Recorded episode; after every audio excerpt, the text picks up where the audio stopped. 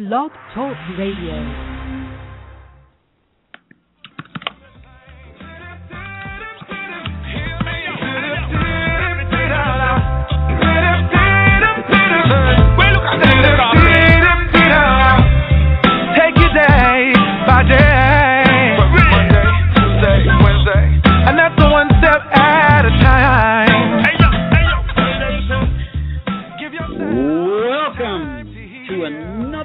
Episode of the Pirate Monk Podcast and Radio Extravaganza. So glad you're joining us either live on Blog Talk Radio or through the many media on which we are available in the big, wide world of uh, of uh, podcasts. Podcastdom. Uh, I'm your host Nate Larkin. Uh, I am high above the Mellow Mushroom in downtown metropolitan Franklin, Tennessee, being joined remotely through the miracles of the worldwide interweb by our fearless, peerless engineer, Mondo Grimes. Yes, sir. How you doing? Mondo Grimes. Yes, and from far, from the far westward rim of the continent, the co-host from the left coast, Commodore uh, Aaron Porter. Hello, Aaron. Good morning, fellows. Hey, I have an assignment for our friends out in podco- podcast land. Yes. Yeah. If if there are any artistic people, I would love a cartoon of Nate Larkin sitting on top of a giant mushroom. Since every week I have to hear you say you're sitting high atop of a mellow mushroom, and I just want to see that in caricature form. So That would if there are any creative people up there, we'll we'll post that somewhere. That's just wrong. Uh, yeah, you could be like that uh that caterpillar in Alice in Wonderland. They can give you a hookah if they want, but there's tobacco in it. There It you is go. Not an opium pipe. There's a man who, for some reason, watches a lot of children's movies. Yeah. hey, I I just walked down from Scooby Doo and the sun that's throwing up, so my head's in that zone. Okay. All right. Well, my head's in a pretty good zone. If I could just jump off, I've gotten a lot of inquiries, a lot of questions, and for those of you who may know and uh, may care, uh, my uh, actually only moments ago, I, I, Allie's uh, surgery was uh, changed. Schedule was changed. My wife Allie uh, diagnosed a couple weeks ago with breast cancer. The initial indications are that it is treatable, operable. Um, she was scheduled to go under the knife uh, next Monday, but they have delayed it a week because of problems uh, staffing the surgical center on uh, uh, on the day they first scheduled it. So about ten days from now, eleven days from now, uh, she'll uh, she'll have surgery. Uh, the first step in what we trust is going to be um, a healing journey, and I'm just so grateful not to be going through this alone. Uh, it's not just Allie and me. You know, I, the Lord has done a wonderful thing in restoring our relationship. We have a good marriage. She is once again my best friend, not my only friend, and she's grateful for that, but my best friend. We're very close. Uh, but it hasn't been just Nate and Allie against uh, cancer in this deal. We're part of a larger community. And I have especially been grateful for the men who I've been able to talk to. I with this thing, I think I, I didn't take it as well as Allie did. Um, it the hit the, the the news that my wife had breast cancer hit me like a train, and um, I'll tell you what, if I didn't have a phone full of uh, guys I could talk to, um, I don't know where I'd have been. I don't know where I'd have taken that fear. Uh, but now, you know, we're living with the reality, and uh, we've gotten, uh, you know, a few pieces of news that could be cause for alarm if we wanted to dwell on them. But most of the news that's come our way has been positive, and uh, we're hopeful. Allie has got a remarkable ability just to put unpleasant thoughts out of her mind. That may be the main reason we're still married. Um, some people call it denial. I choose to call it faith. And she believes that she's going to be around to see our grandkids marry. And uh, I believe so as well. So, anyway, there it is. Awesome, man. Wow. Incredible. Wow. Yeah. We are. I know there's a lot of people praying for you right now, and they've been waiting for this update. So Yeah. yeah. I'm I'm glad you are on air this week, and I I got to have a great chat with Allie. When was that? Late last week, and she is she is an extraordinary lady in her attitude. Yeah. So it is, it And- very cool. That's beautiful. That's beautiful. So Uh, how's it going with you, Mon Mondesi? things are good, man. Uh just uh it's really busy. Um and uh but things are cool. I uh took a little day off yesterday. I've been kind of, you know, burning the candle at both ends and uh a buddy of mine and uh, we went out on the lake yesterday, got in his boat and I basically look like a lobster right now. mm, And and uh you ever seen a black man look like a lobster? That's that's it's interesting. Trust me. Uh, so yeah, man. So I just took a day off yesterday just to kind of unwind and uh and back in the flow today, man. So but things are cool. Things are good, man. Things are well. all Yeah. I love that. I love that we educate people like this because when when we adopted our youngest son, that was part of our social worker meeting where Yeah. they had to train white parents. Hey, just because your son's black, he can get a sunburn, so you must Yeah. put sunscreen on him just like the other kid. Yeah. And Yeah. it's fun watching a room full of parents go, hmm, oh, okay. Yeah. I, I I think I missed that class, man, because I'm like hurting over here. oh. That's Yeah. Yeah, it it was good, man. But uh so yeah, so we'll we'll have to You guys just float or fish or ski or what? Man, we uh we just took the boat out in the middle of the lake and it was since it was Monday, there was nobody out there but us really.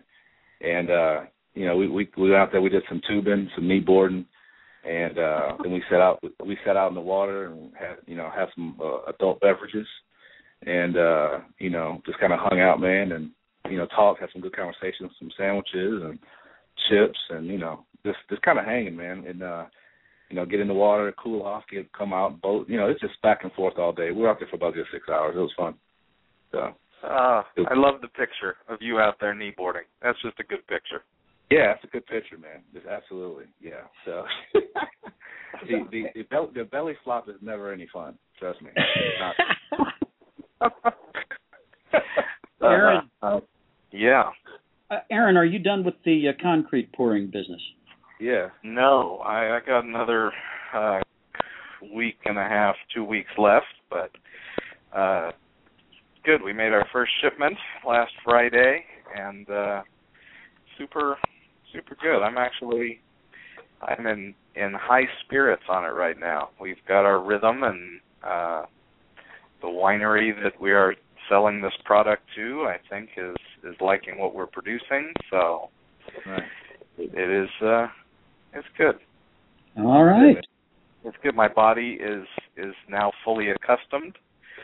It's acclimated, so I'm not coming home uh feeling like I did the first three days. There's nothing Yeah. like a new type of work that your body's not used to. Yeah, yeah. For your your back or your shoulders to say, What what are you doing? You can't Yeah. do this to me uh so now it's it's stopped whining and now it's just fun. But I One- also got really bad sunburn the first day, Mondo. So I'm feeling you. That was like a three day uh feeling it every time I went to bed. So Oh yeah, I hear you. Good man. now, Nate, you have a letter, don't you? Yeah, I, I'm going to read an exchange. Uh, this happened actually uh, last week. Um, by the way, guys, thanks for stepping up, giving me a break last week. I really needed to be with Allie. We were in the middle of consultations with doctors and everything. And you did a great job, even uh, in the last minute absence of a guest. Uh, you went ahead and had uh, what I thought was a very engaging and helpful conversation. Glad you did it. Uh, anyway, at about that time, I got this le- this letter uh, through my Facebook page from a guy who writes. Um, I attended my first Samson meeting Monday night because I haven't had the type of male friendship since moving to Nashville in 2004 that I enjoyed in my previous city. Plus, my life is blowing up around me right now, and I need some perspective as well. In talking to someone today, he was shocked that I'd attended a meeting for those struggling with sexual addiction. Is that true? Is that the foundational issue that you deal with? I didn't think that was the case. Also, I don't know how to take some of the things I heard during the sharing time, things shared in strictest confidence. I know these guys, including me, are all coming at life from different experiences, backgrounds, religious journeys, etc. But there seemed to be a sense of everyone is right, no one is wrong. It felt almost morally relativistic. How can I best view the group and participate? How do I prepare myself to be a good member? Well, I, I wrote this back. Uh, I said, unfortunately, there's a popular misconception, which I do my best to dispel at every opportunity, that the Samson Society is a group for sex addicts. That idea is due mostly, uh, most likely, to the fact that, for the time being, at least, I'm the Samson guy with the highest public profile, and I talk openly about my own battle with sex addiction. We started the society to give men a chance to bring their real selves into a room right in the middle of the church where it's safe enough to say the real truth about how we really they really feel, think, doubt and believe. Our aim is authentic brotherhood, which of course begins with authenticity. This kind of authenticity gets messy. Some guys, especially those who are testing the safety of the group, will occasionally say shocking things just to see whether they'll get a negative reaction. These guys may expect to get the left foot of fellowship, but they get a respectful hearing instead. I'll admit I sometimes get nervous in meetings, and if a guy seems to be drifting away from gospel centered grace into the dangerous waters of legalism or moral relativism, I may arrange to meet with him privately outside the meeting for a talk. In the meeting, however, I do my best to acknowledge honestly, however, uh, uh, to, uh, to acknowledge honesty, however troubling or unorthodox, uh, uh, however troubling or unorthodox its expression. And I'm grateful that the structure of the meeting does not allow the formal meeting to degenerate into moralistic sermonizing or doctrinal disputes. My advice is for you to you uh, is for you to attend a couple more meetings of the society, maybe trying out one or two of the other groups in our area before making a final decision about whether Samson is for you. Maybe it isn't. If not, I'm sure God has another band of brothers that needs your company as badly as you need theirs. Well, he did. Uh, I got I got a good response from him. Uh, thanks for the reply. I definitely plan on attending more meetings. I joined the online community today, and I appreciated the list of issues which showed the breadth of the Samson Society's reach. I've since been in contact with the guy. He's connected. He's in. He's found his place. Uh, any reaction to the letter, guys, or how would you have responded differently? I think I think you're right. Part of the purpose of me being the co-host here is to elevate other issues, like people who struggle, like myself, with awesomeness, instead of you know your your kinds of issues, and that makes yeah. people feel more included. Yeah, uh, that's important. I I think this highlights the uh, once again the need for the meeting after the meeting, and if people uh, are setting up meetings without a meeting after the meeting, they're going to be missing out on that key component uh, for those private conversations. So you can keep the meeting safe, and where you feel like, oh, something felt a little off with that conversation or what that guy was saying, that's the place where you can have that that talk. Um, yeah. That's so important, and uh, people just uh, the, those three components: the meeting, the meeting after the meeting, and the Silas. That's the package, and and you can't ditch one of those and have it work the way it was intended to work, because that's community and that's friendship. Uh, the rest is just a meeting. The other part too is remembering uh, that we are all natural judges right? That's right. Yeah, right. Yeah, every time. Which means when other people talk, uh, I think most of us tend to slip into judgment sometimes, where we say, "Well, that's that seems wrong the way they're phrasing it, or they're not bringing in this Bible verse or this doctrinal concept. But I was just talking to a pastor this morning about remembering that everything I know or think I know about God and His Word came through a whole journey of however many years I've been walking with God. Yeah. So for me to expect other people to just be where I'm at because I tell them some bit of truth that God grew in me is both unfair and ridiculous because Yeah. faith is a gift. Faith comes from God and it's grown. Maturity is something that grows. So this is a journey where we walk with people. We don't just judge where people are at, we enter into the journey with them. Yeah. And sometimes having a difficult person in a group is the biggest way we grow as people. Yeah, yeah, exactly. So that's what I would add to that. Anything you got, Mondeezy? I'm just looking at your name up here on our special screen. You Oh, pick the name. I'm using it, buddy. uh, okay, go ahead. well, you know, I, I agree with you, Aaron. I mean, I think, um, you know, I, I find myself doing uh, slipping into judgment, you know, and um, you know, and I have to, I have to remember, you know, um, I'm doing the very thing I'm hoping the guys don't do to me, hmm you know, and you know, and that's part of, you know, when I first went to a meeting, you know, and before I actually it was my turn to share, and and I'm like, oh crap, you know, I hope these guys don't judge me. I hope they, you know, I hope I say everything correctly. You know, I hope I back it up with the scripture so they know I'm actually saved. You know, um, you know, all, all these different, all these different things. You know what I mean? I just, just kind of, kind of walking on on thin ice and walking on pins and needles. And um, but then I realized, you know, okay when somebody else was sharing. I, I looked at it. I was like, man, okay, let, let me offer this guy the gift that I wanted to get from him. You know, Mm. uh, the companionship on the journey. You know, and and so I and honestly, man, anytime I sit with with, with guys, whether it be a meeting or outside of a uh, outside of a meeting at a coffee shop or something, I immediately remind myself of that. You know, I, I'm I have a little practice of saying a little prayer uh, as I'm sitting down with a guy, and it's really quick, but just to you know, Lord, remind me to be in the, in a place of brotherhood and and walking with and not judgment. Allow me to be good. li- Allow me to be a great listener and not a good speaker Mm. you know, and and and I just hit it real quick and just to kind of put my mind and my spirit in the right place because I can find myself quickly slipping into just eating somebody up based upon Yeah. what they're saying. So um so yeah, I think it's I think it could be somewhat of a natural thing, like we say, you know, we're natural judges. I mean, that that's the reality, but um, but it doesn't mean we have to stay there. so Yeah, yeah, yeah. Well, I am super excited about our guest today because I I think that she is the only person that we've read an entire blog from. Yeah, That's- yeah, yeah.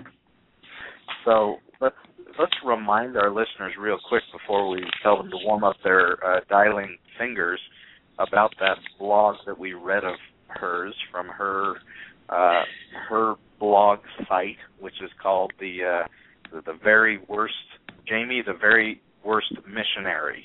Yeah, actually, the the the, the web address is the theveryworstmissionary.com. Yeah.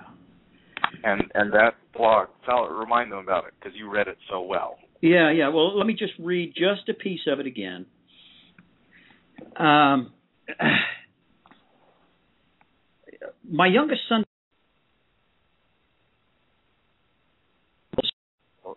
totally eight balls. I will be mom to three teenage boys. That means our dinner table feels like a locker room. If locker rooms were full of nerds, the conversation tumbles easily from Xbox to music to girls, to Minecraft to push ups to girls to movies to farts to money to girls to YouTube and then back again in an endless loop so that over and over during the course of one meal we come around to the subject of girls at least nine times. At least. She goes on to say uh, that she was an unwed teenage mother. We'll kind of get into this later. Uh, but I love the way she concludes uh, this uh, this blog. She says, "It took me a lot of years and a lot of conversations with God and with people who know more about God than me to understand that everything I believed about my own sexuality was built on two huge lies.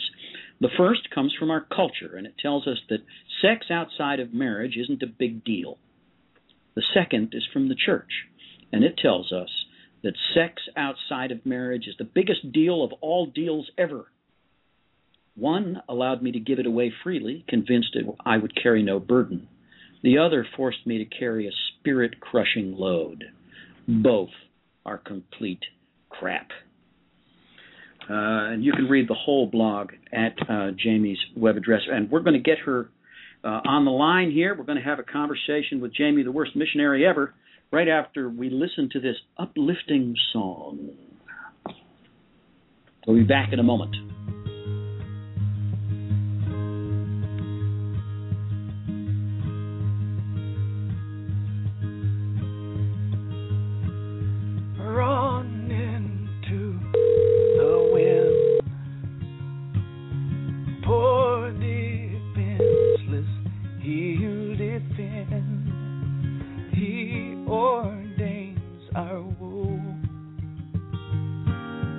On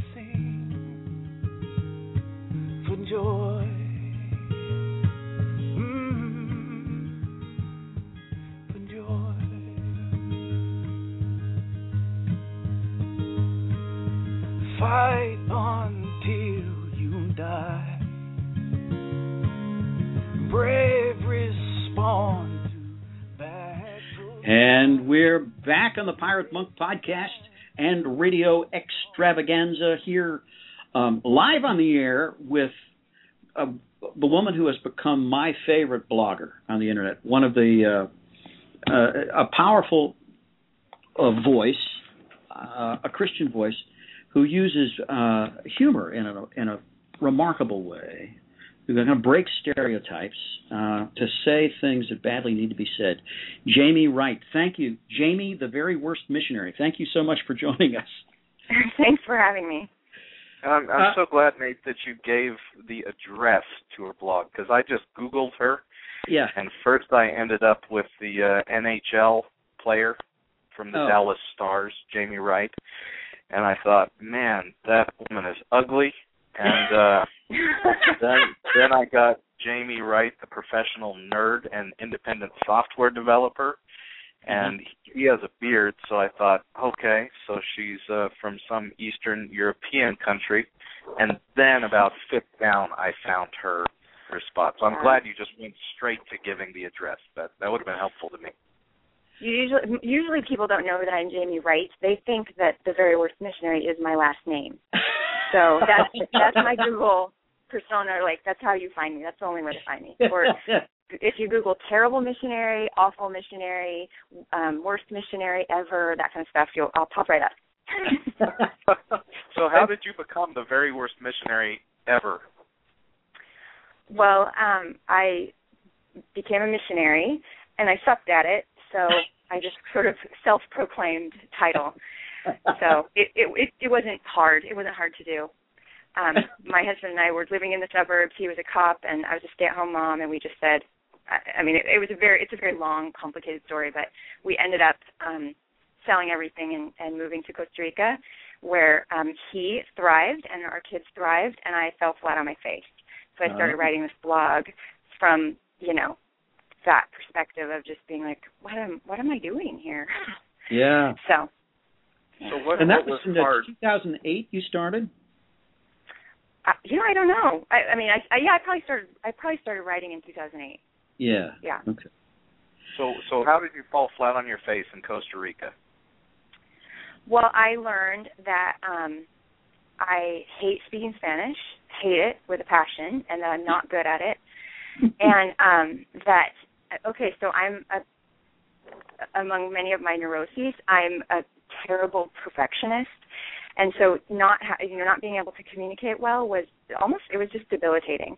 And when you're a missionary, your job is kind of to be a part of community and you know um meet people and get to know them and, and talk to them. So you know the the thing the not being able to grab onto Spanish and like really embrace it and love speaking it was um it just made it really easy for me to want to hide in my house. You know, send mm-hmm. my kids out the door in the morning and send my husband off to work and then just hide in the house and not have to engage anyone because I mm. felt so like it was embarrassing, you know, and who wants to be embarrassed all the time? Mm. So how did you walk through that? Where did that journey end up for you? Well, I felt um really worthless and really like like I just wasn't sure what I was doing there. And um that's out of that this kind of this blog was born and the response to the blog was um was so affirming and positive and I just it, it became it, became the thing that I could hang on to that I was like, oh, I I have a purpose. I can turn this mess around and I can at least share my experiences um and and hopefully connect with people that way because I wasn't doing I wasn't really doing it well in the field. Yeah. Uh, did you get a strong response from other missionaries? Yes. Yeah, yeah. absolutely. Yeah, people I just found... felt like. Go ahead. People just felt like there was someone else saying the things that they were thinking. Mm. You know, it mm. was just finally out loud somewhere. Mm. Yeah, is it amazing how the internet has uh, changed the world of the missionary? I, I served as an intern for a field uh, field director for a mission organization in East Africa in the late 70s. Uh, when people out on mission stations were, I mean, very isolated. Mm-hmm. Uh, I, w- I went back last year or two years ago and found that even in remote villages, there was a satellite connection to the internet. Um, and uh, so now there was at least some communication between folks. And of course, that brought with it all the attendant evils of the internet as well as all its benefits. Uh, Absolutely. Uh, yeah, and uh, I, I don't know. you uh, you've been writing recently, Jamie. You kind of opened a can of worms. I, I don't know what kind of response you got to uh, to. Uh, I, I don't know how to capsulize the uh, the blog, but you talked about how you know missionary uh, the, uh, missions is a billion dollar uh, enterprise mm-hmm. uh, with not a lot of accountability. Uh, that if you learn to, um, if you honor the code, if you use the code well, if you can convince folks who are writing the checks that you're doing worthwhile things, even you have to, if you have to recast what you're actually doing. Mm-hmm. Um, if you're, not, uh, you can get by on the mission field doing very little. Mm-hmm.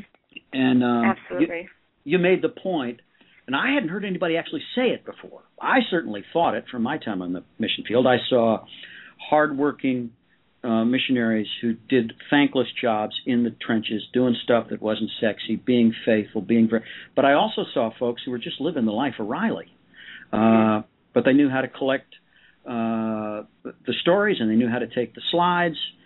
Um, and you made the statement that every missionary can tell you about missionaries that really don't. I, I forget how you put it, but uh, that aren't really doing anything. Yeah, yeah, yeah, yeah.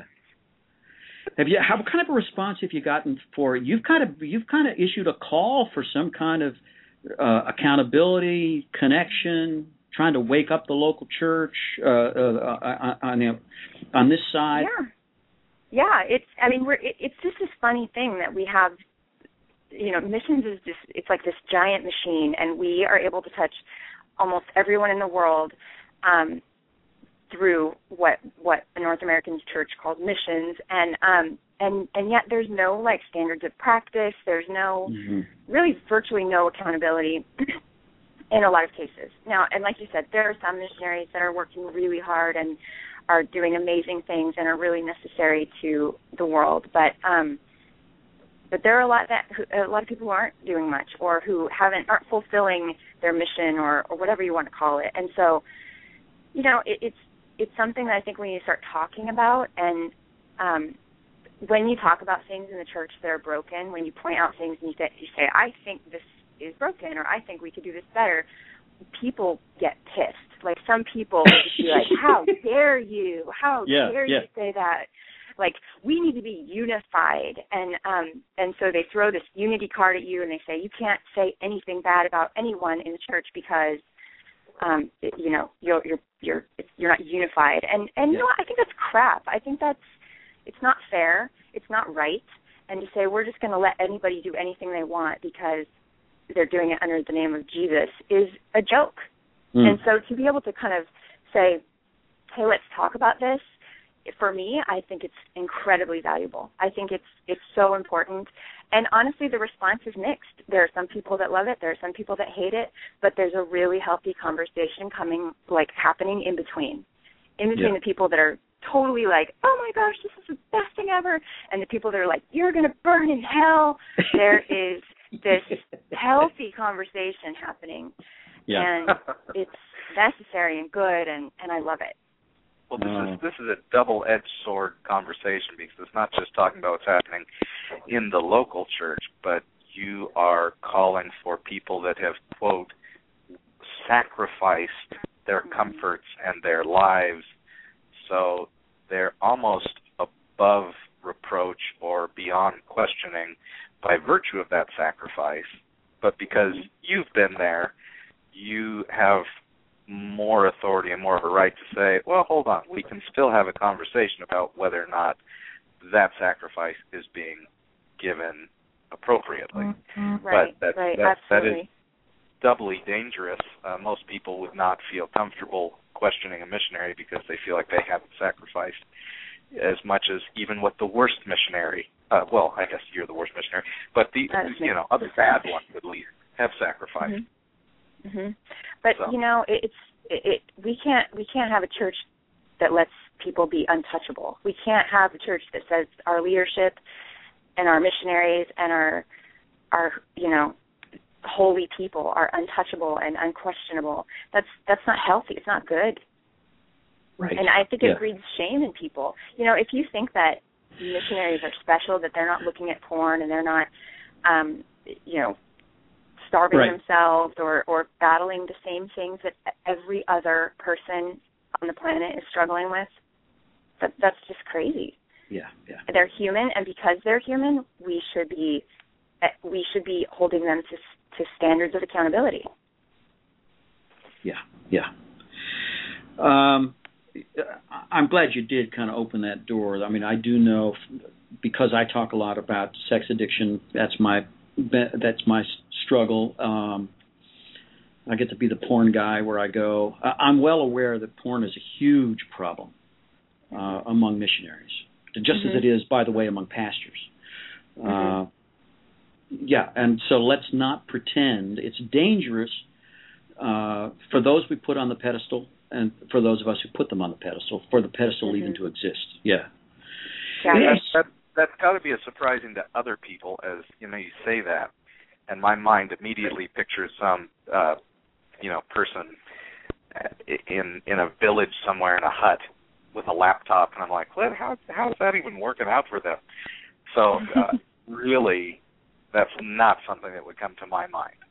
hmm right. But there's not simple- there's just not a lot of places in the world anymore. I mean, there there are places that that don't have internet and don't have you know easy accessibility or or whatever. And um, you know, sometimes I would like to move to one of those places just to get away from it. But Yeah. but I don't. You know, missions has changed a lot, and and missionaries.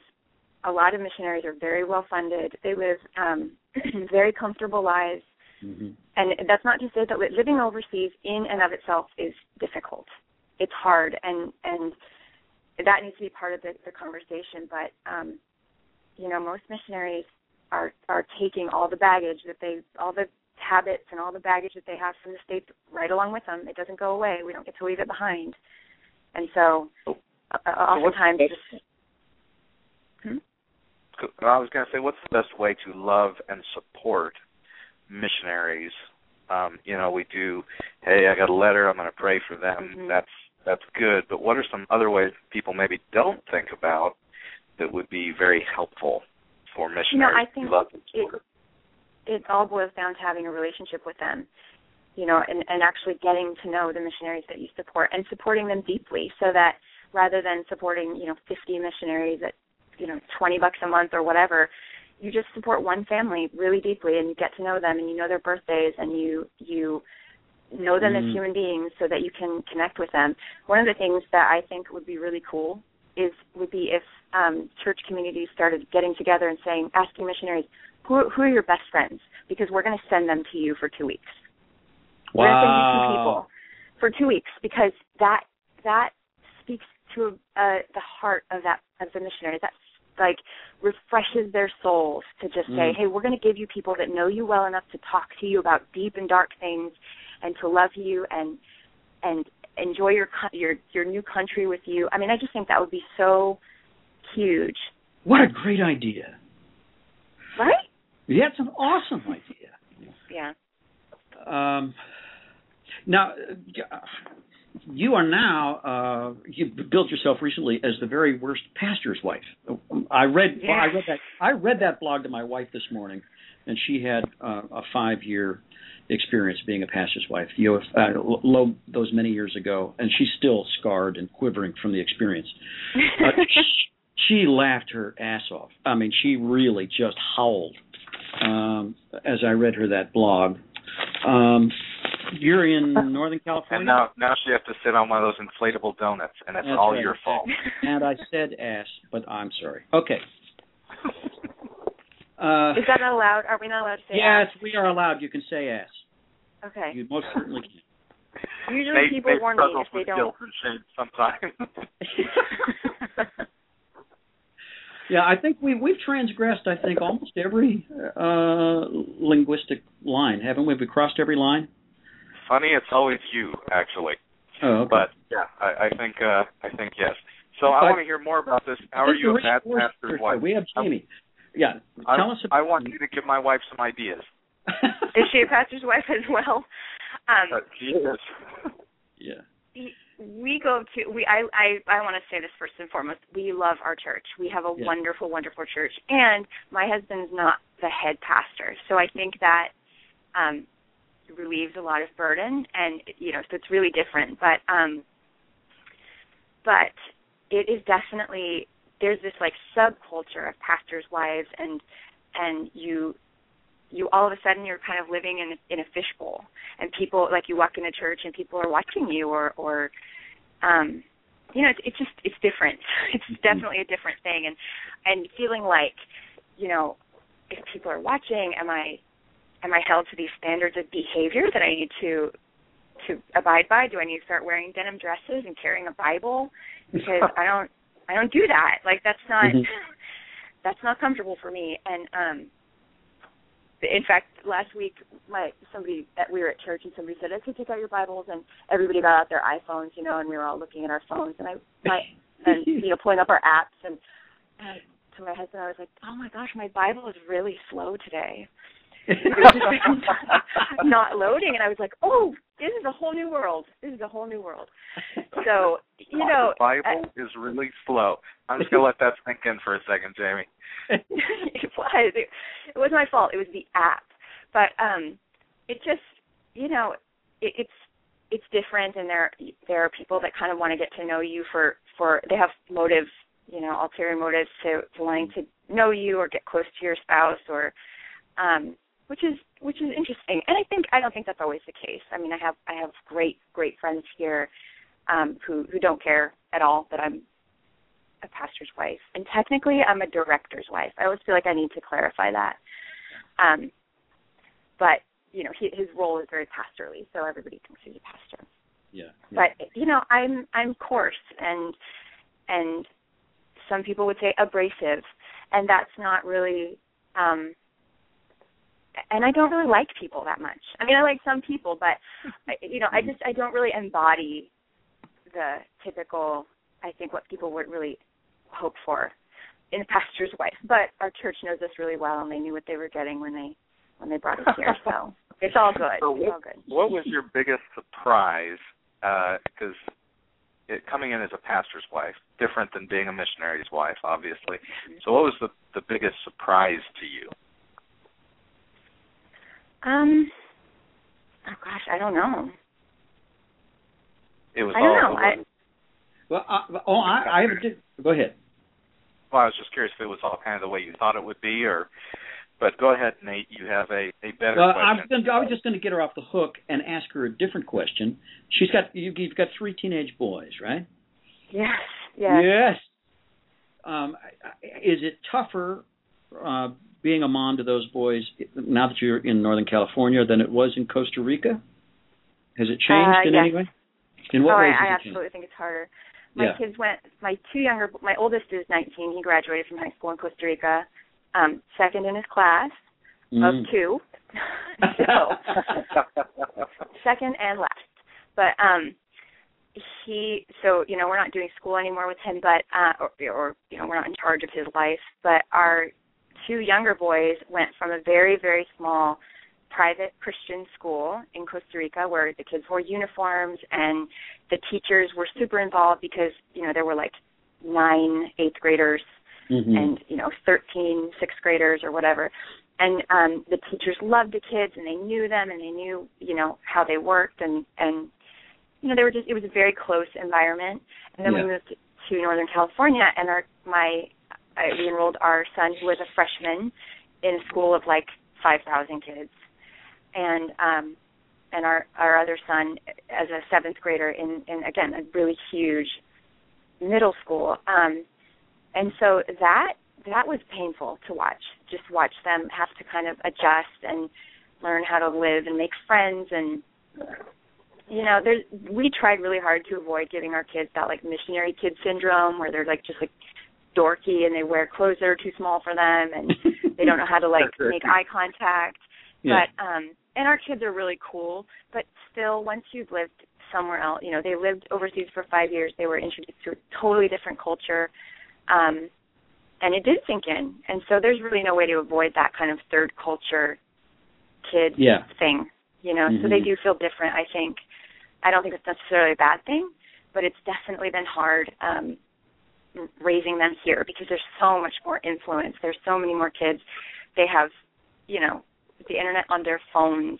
and it's just it's different it's it's harder here Yeah, yeah.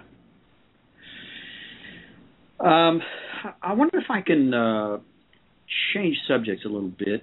I was really taken. This is another blog that I read to my wife this morning uh, by something you wrote just a month ago. A blog you titled "Flabby Thighs and Flappable Confidence." And You're talking about female self uh, image. mhm If I can read just a bit of it for our listeners, and I'd love for you to just kind of expand on it, talk about it. Uh, I'm jumping into the middle of it. When I was uh, 14, I walked into a room just as Pamela Anderson was making a mad dash down the beach on Baywatch. For those of you who don't know, Baywatch was a 90s TV show where hot people rescued ugly people from the ocean or something. As she ran through the sand, hair whipping, bronze flesh glimmering in the sun, a man in the room hissed, That girl needs to tone up if she's going to run in a skimpy bathing suit. His voice was dripping with disgust. Pamela Anderson, you guys. Pamela Anderson needed to tone up. If Pamela if Pamela freaking Anderson was a flabby cow in 1990, what was I to make of my own newly rounded hips and curving thighs, my freshly minted female form? If I ran on the beach, would the flapping of my soft arms and the jiggling of my spongy butt make men of all ages throw up in their mouths? Was I gross? All I knew was that I was no Pamela Anderson. And if she needed to tone up, then I needed a fairy godmother and a genie to fall in love and have a baby because it would take a fairy god genie to make me beautiful. And so began the battle that rages within me still a war between genuine health and perceived beauty, which, for the most part, has been a losing battle. I imagine you've gotten quite a response to this uh, blog, and I'm wondering where the conversations have gone.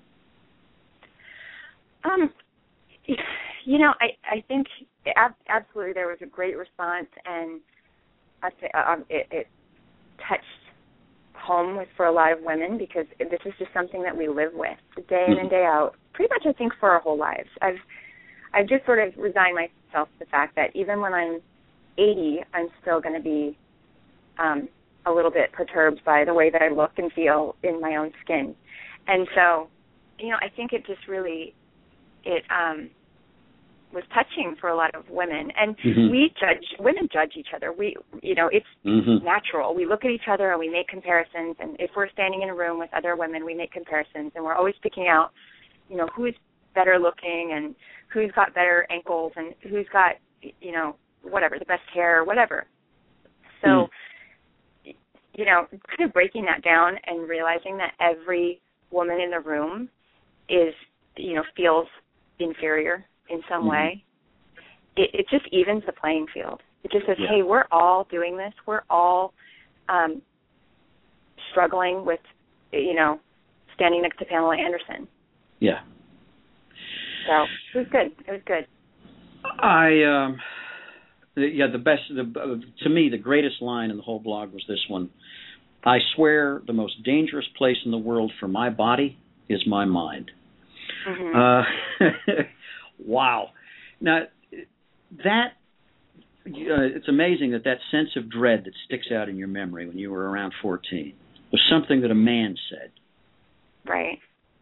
And I, you know, I do wonder. I do know that we've been told by good friends of ours here on the podcast that the only people on the planet who look at women's bodies more than men are other women. Mm-hmm but nonetheless, I'm very aware that the way men objectify women and the way they communicate with that uh, uh certainly has got to help drive this uh, neurosis, and, and and sometimes will just kick off this panic. Would you agree?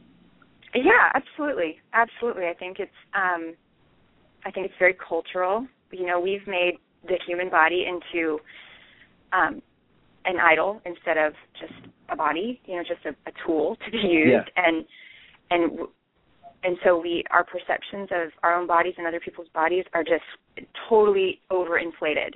Yeah. And so when you know when your value becomes based on what men think of of how you look. I mean, in seventh grade, when all the girls started, you know, getting boobs, there mm-hmm. were um the boys started doing surveys like who has the best boobs we were 12 years old yeah you know and and finding out who in our little cliques had the best bodies you yeah. know so it starts so young and um and you know it's normal it's it's normal for boys to look at girls you guys were designed right. to do that mm-hmm. um but we have just like it's just become such a perversion yeah. and i don't mean like I don't mean that in like a condemning way. I just mean culturally, like we have made the human body into so much more than it was meant to be.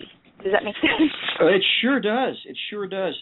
Um, I, I love the way uh, you you you came close. To, uh, you, you wrapped the blog. You said, "I don't think God wants me to hate my container, or anybody mm-hmm. else's mm-hmm. for that matter, and I don't think He wants me to love it too much." It is, after all, just the wrapping paper for the gift that lies inside. I believe God wants me to be gentle with myself. He wants me to be kind. He wants me to respect His miraculous creation. Uh, now, your husband, who uh, I love you call him El Chupacabra. Uh, uh, His real name is Steve. okay, good. he has a name. Uh, and you say at the beginning of this of, of this blog that uh, that he's that he thinks you're sexy. Uh, he communicates that to you. How how how integral is the reflection that you see in your husband's eyes to the maintenance of your own self image?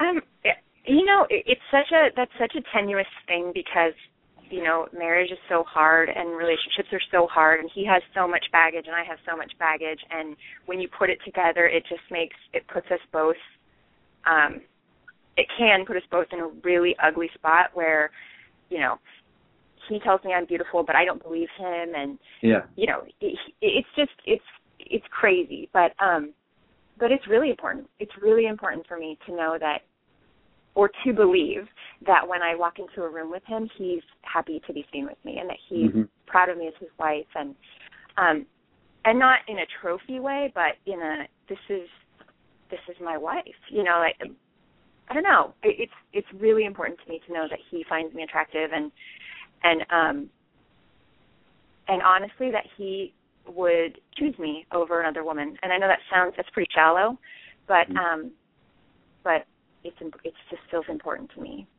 I, and I don't think it is shallow because I think so much of what happens in marriage is supposed to be a reflection of God's relationship with us, Mhm. and the fact that uh, it's expressed in the Song of Solomon, "I am my beloved's and he is mine." Well, you could look at Mhm. that and say, "Well, that sounds very possessive. That sounds inappropriate," but it's not. It's beautiful, and the fact that God chose me and what He thinks of me changes how I see myself. I think all of that is built into marriage on purpose.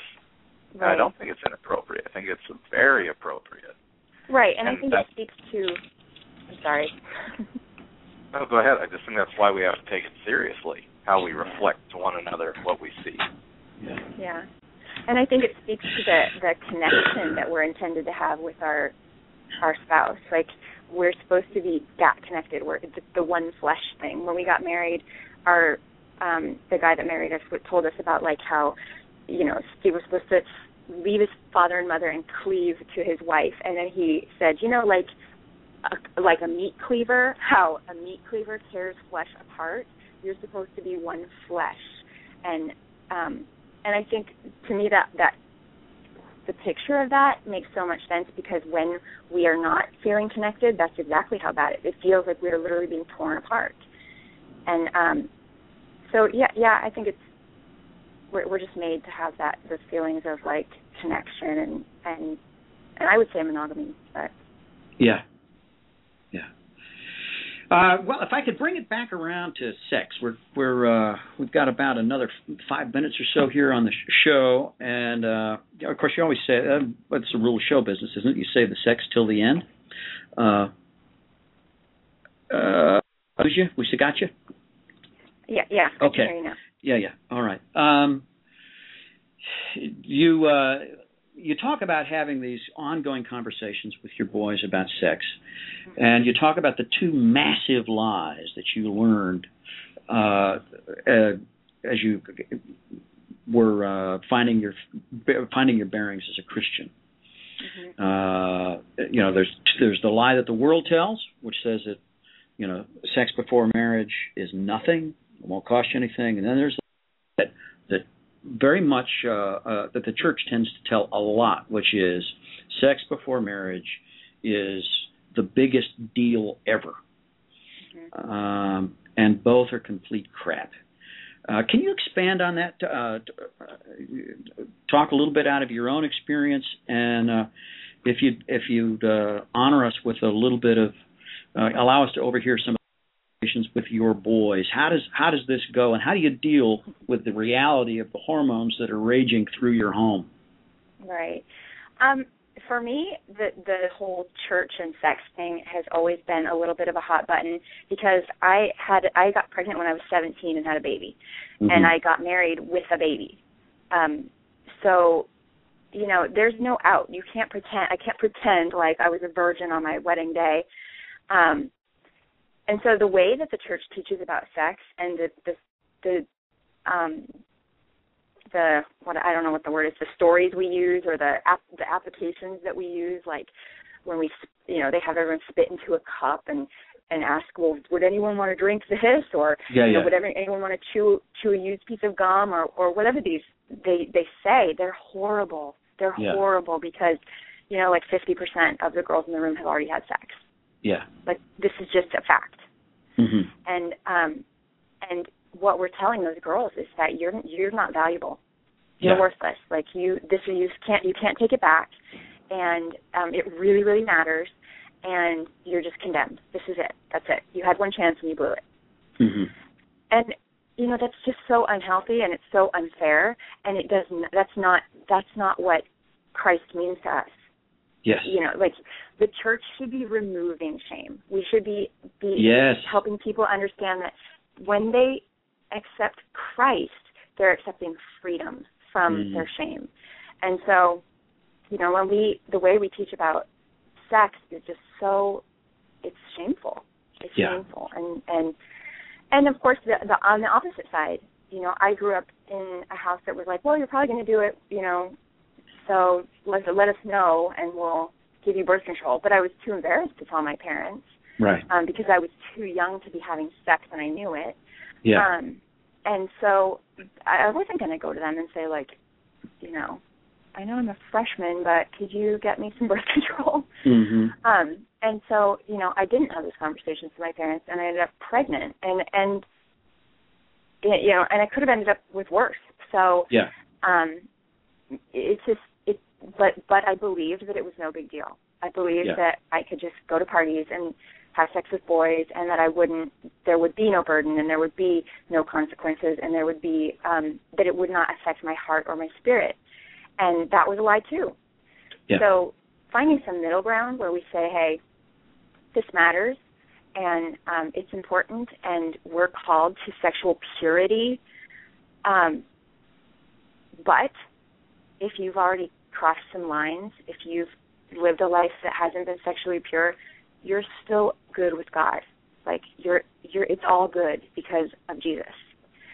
And so and to give people opportunity to reclaim their sexual purity, to say, hey, Yeah. this isn't about a one-time act. This is about a lifetime of self-control and and character building and um, you know, and investing in your marriage and you know all kinds of things. It's not about one single act. Yeah. Yeah. Yeah. So with my boys, um, oh, they're the most awkward conversations ever. Like you can't even imagine. They're just look. They stare at me like, oh God, she's talking about sex again. But um, but it's like a really big deal to me. uh, You know, as far as like, I don't want them to grow up and feel like I didn't, like I ignored this. yeah. Um, and and I understand that they are, you know, in a lot of ways autonomous, and I I don't get to control their every move, and um, you know, they're 13, 15, and 19, and and they have a certain amount of freedom, you know, given each of their ages, and and you know, at some point they have to live with the the choices that they make, but um I'm I'm crazy about the conversation. So when they are leaving the house, Mhm. I'll be like, "So you're not gonna have sex with anyone, right?" Um, because I think that would be a bad idea, and this is why. And they're just like, "Mom, shut up, stop talking." Like, and I'm like, no, no, no, just, it's real quick, real quick, just one more time. Like, um, do you need a condom? Because I hope not, but. Uh, you know, I just, I honestly, I don't know if I'm saying the right things, um, Yeah. but it's better than saying nothing. That's Yeah. how I feel. I feel like, like I, I have to say something, and we have to be having this conversation I, mostly because I want them to know that that I'm comfortable with this and I'm cool with it and if they need to talk to me um that this is just not a big deal we talk about it all the time right. Hey Nate, No. before Just before exactly like the house I grew up in. Not. Yeah.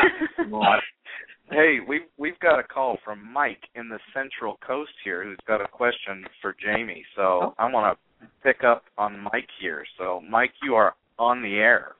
Awesome. Hey, Jamie, I appreciate your boldness and your frankness, and I've been reading your blog as well. And I, I got a question because this is something that I have struggled with as a father, my own self image, and I know some friends that right now are in crisis mode as well. Um, you stated on your blog that you viewed yourself as a fat chick growing up. Um, according to the church, you failed the sexuality test.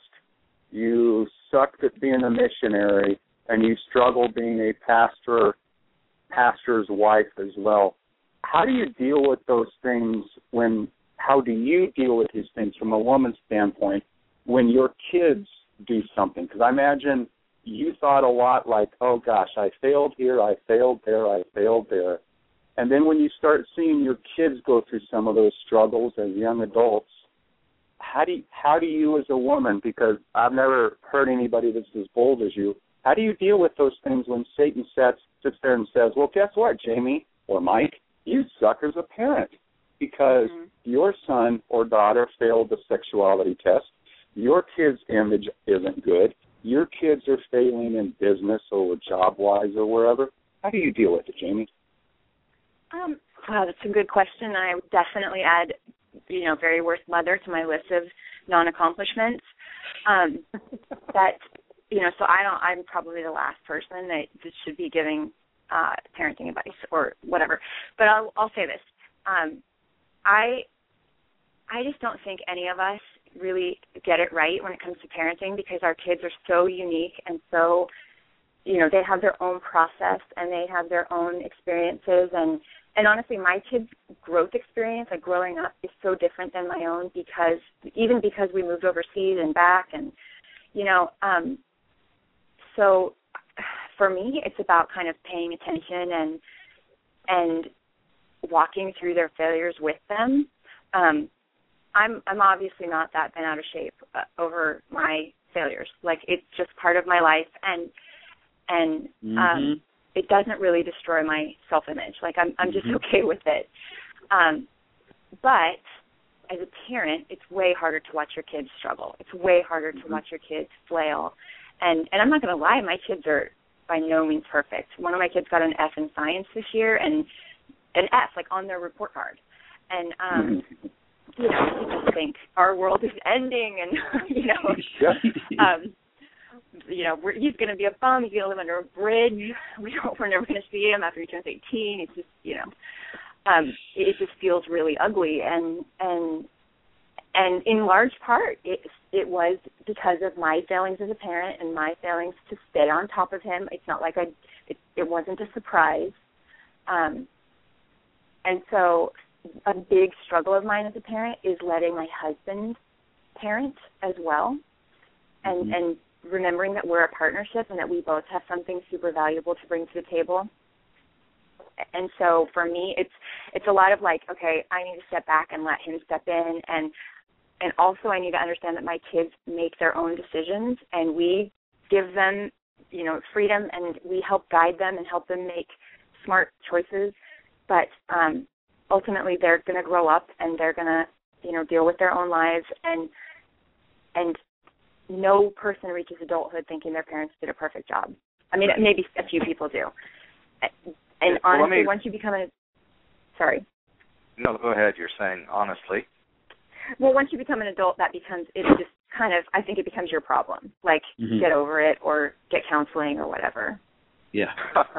let me let me see if I can summarize some of what you're saying, and and then if I'm wrong, um, just say I'm right.